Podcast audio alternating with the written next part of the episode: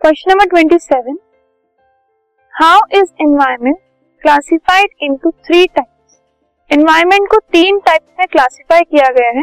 You have to explain how environment may be classified into three types based on nature of its components इसके components के nature के ऊपर based तीन types में environment को classify किया जाता है. पहला है physical environment it includes the physical features of the environment जो एनवायरमेंट के फ़िज़िकल फीचर्स हैं, उसको फ़िज़िकल एनवायरमेंट कहा जाता है।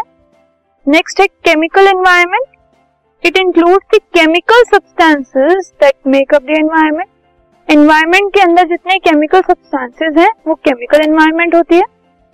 और biological environment includes the living organism जो लिविंग ऑर्गेनिजम्स हैं, वो एनवायरमेंट का बायोलॉजिकल पार्ट है।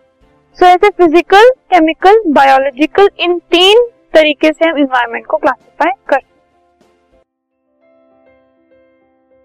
this podcast is brought you by Hub Hopper Shiksha Abhiyan अगर आपको ये पॉडकास्ट पसंद आया तो प्लीज़ लाइक शेयर और सब्सक्राइब करें। और वीडियो क्लासेस के लिए शिक्षा अभियान के यूट्यूब चैनल पर जाएँ।